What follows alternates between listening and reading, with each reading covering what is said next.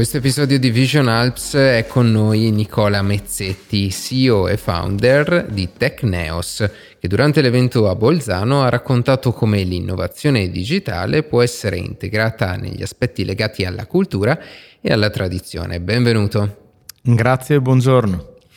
Qual è, eh, dal tuo punto di vista, il rapporto eh, che c'è tra l'innovazione digitale e la tradizione in un territorio come quello alpino? Ok, allora Permettimi di iniziare eh, questa, a risponderti con una citazione di un imprenditore su tirolese che dice che le tradizioni di oggi sono innovazioni di successo.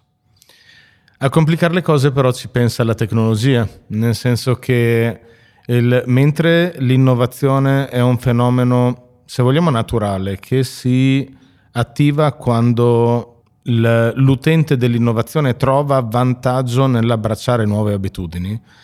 Il problema della tecnologia è che lascia spazio a quello che eh, possiamo chiamare tecnocrazia, nel senso che una, una tecnologia a tutti i costi che viene eh, declinata a prescindere da quello che eh, la precedeva. Allora, in un territorio come quello alpino, con delle caratteristiche molto particolari, perché il, come, come, ho citato durante l'intervento, abbiamo il, innanzitutto il rapporto tra l'uomo e la montagna, il, perché chi sceglie di vivere in montagna eh, ha non solo sceglie una vita a contatto con la natura, ma sceglie una sfida eh, sceglie di abbracciare la sfida eh, del eh, contesto difficile, il contesto di montagna, con eh, tutti gli eventi atmosferici e l'orografia non certamente semplice ma sceglie anche il, di avere un rapporto con la montagna che è lo stesso eh, che lega il capitano Acab a Moby Dick, quindi eh, una, una, costante sfida che non è soltanto la sfida con la montagna, ma la crescita interiore grazie alla sfida con la montagna e con la natura. Per cui il, eh,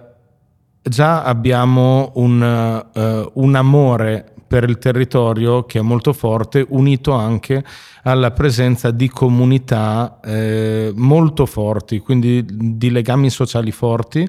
che si riflettono anche in un forte senso dell'aiuto reciproco. E inoltre abbiamo anche, e questo è controintuitivo però va detto, che le valli di fatto si, si trovano ad essere, eh, senza saperlo, laboratori di innovazione perché il, durante tutti gli anni il, passati il rischio della valle di rimanere isolata dal resto del mondo ha portato i, i, i valligiani a sapersi organizzare e essere proattivi nella risoluzione di tutti i problemi che gli si potevano porre. E quindi il, in realtà il, la montagna non è nemica dell'innovazione, il, la montagna fa già l'innovazione, è che la vita di montagna attraverso le tradizioni esprime dei vincoli al, eh, che determinano il successo di un'iniziativa di innovazione. Ok, quindi serve una visione, diciamo. Serve una visione. E um, un altro aspetto hai, di cui hai parlato nel, nel tuo intervento, mm, eh, durante appunto questa, questa, tappa di Vision Alps, è fi- hai parlato della figura del nomade digitale e ne hai dato la tua interpretazione. Eh, ci parli appunto di questo aspetto? Allora, il, il, nomade digitale non è semplicemente una persona che fa smart working, ma è una persona che sceglie una vita nomade che può farlo, quindi che ha un lavoro che gli permette di avere una vita nomade. Tipicamente sono digital worker, però oggi tantissime cose si fanno col computer, anche il contabile di un'azienda può essere un, un nomade digitale. Il, il, punto è che il, il nomade digitale è una persona che crede che un territorio si esperisca non eh, con il tradizionale rito della vacanza in cui si stacca e ci si tuffa in un territorio, ma lo si esperisca a bagnomaria tutti i giorni, scoprendone eh, le, le, luci e le ombre eh, mentre si vive una vita normale. È per questo che il nomade digitale poi di fatto cambia il, il, la sua residenza, la, il, non, è, non, è, un essere stanziale, non è che andrebbe nella stessa valle a lavorare tutta la vita, ma semplicemente cambierebbe residenza di tanto in tanto da poche settimane, anche addirittura ad un anno, di distanzialità apposta per vivere una vita completa fatta di eh, conoscenza di territori, abitudini e specificità. Il nomadismo digitale è un megatrend che eh, può aiutare il risollevarsi del comparto eh, del ricettivo perché il, nel, nel 2020 abbiamo avuto un crollo di quello che è il turismo internazionale e il turista internazionale in Italia spende mediamente eh, al giorno il 60% in più dell'italiano, per cui eh, è una delle principali il, costituenti del, eh, dell'indotto e, e comunque del PIL legato al turismo.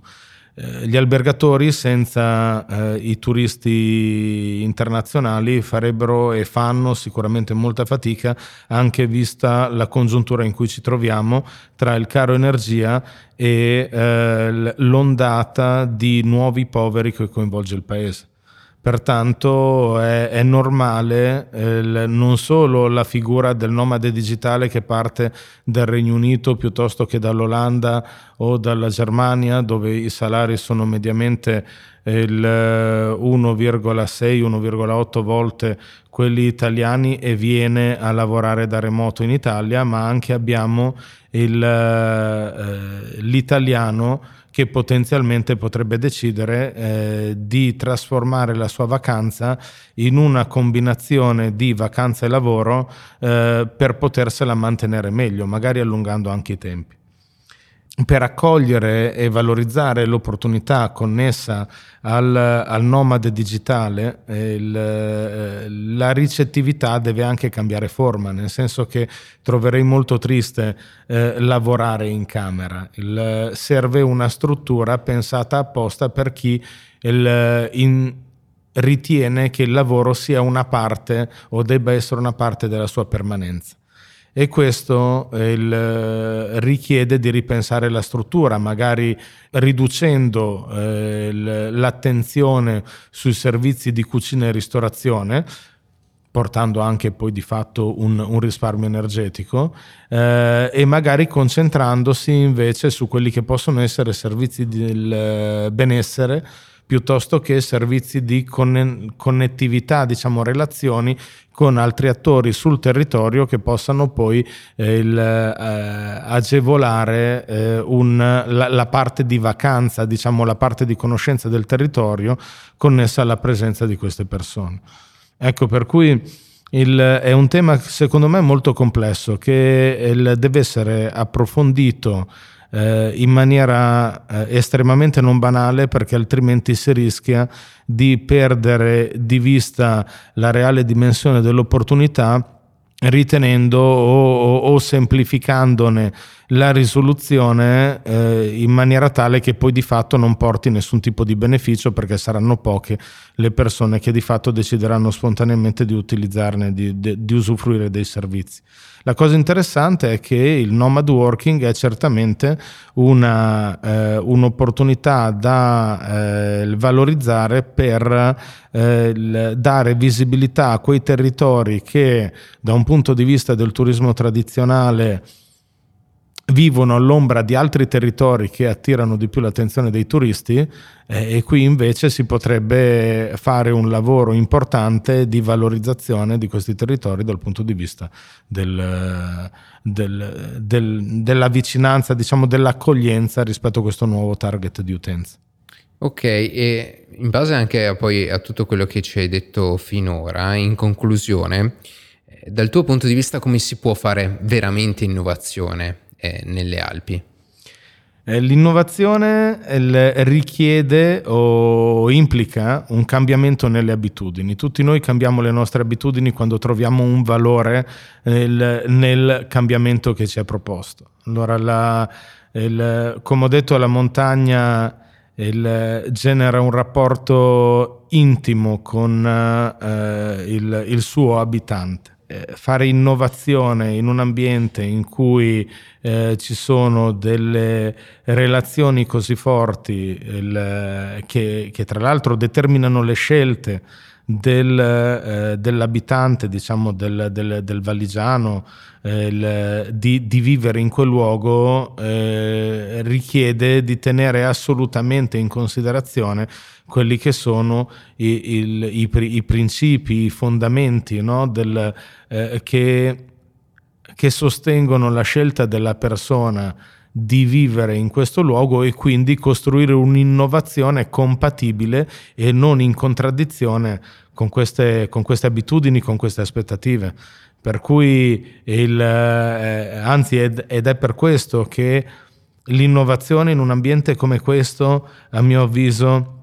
deve, eh, essere, deve potenziare eh, quelle che sono le caratteristiche e il carattere della comunità montana anziché eh, essere guidata da una eh, digitalizzazione eh, svincolata da questi principi. Sì, quindi devono cambiare di fatto i, i presupposti. Va bene, grazie Nicola, a presto. Grazie a voi.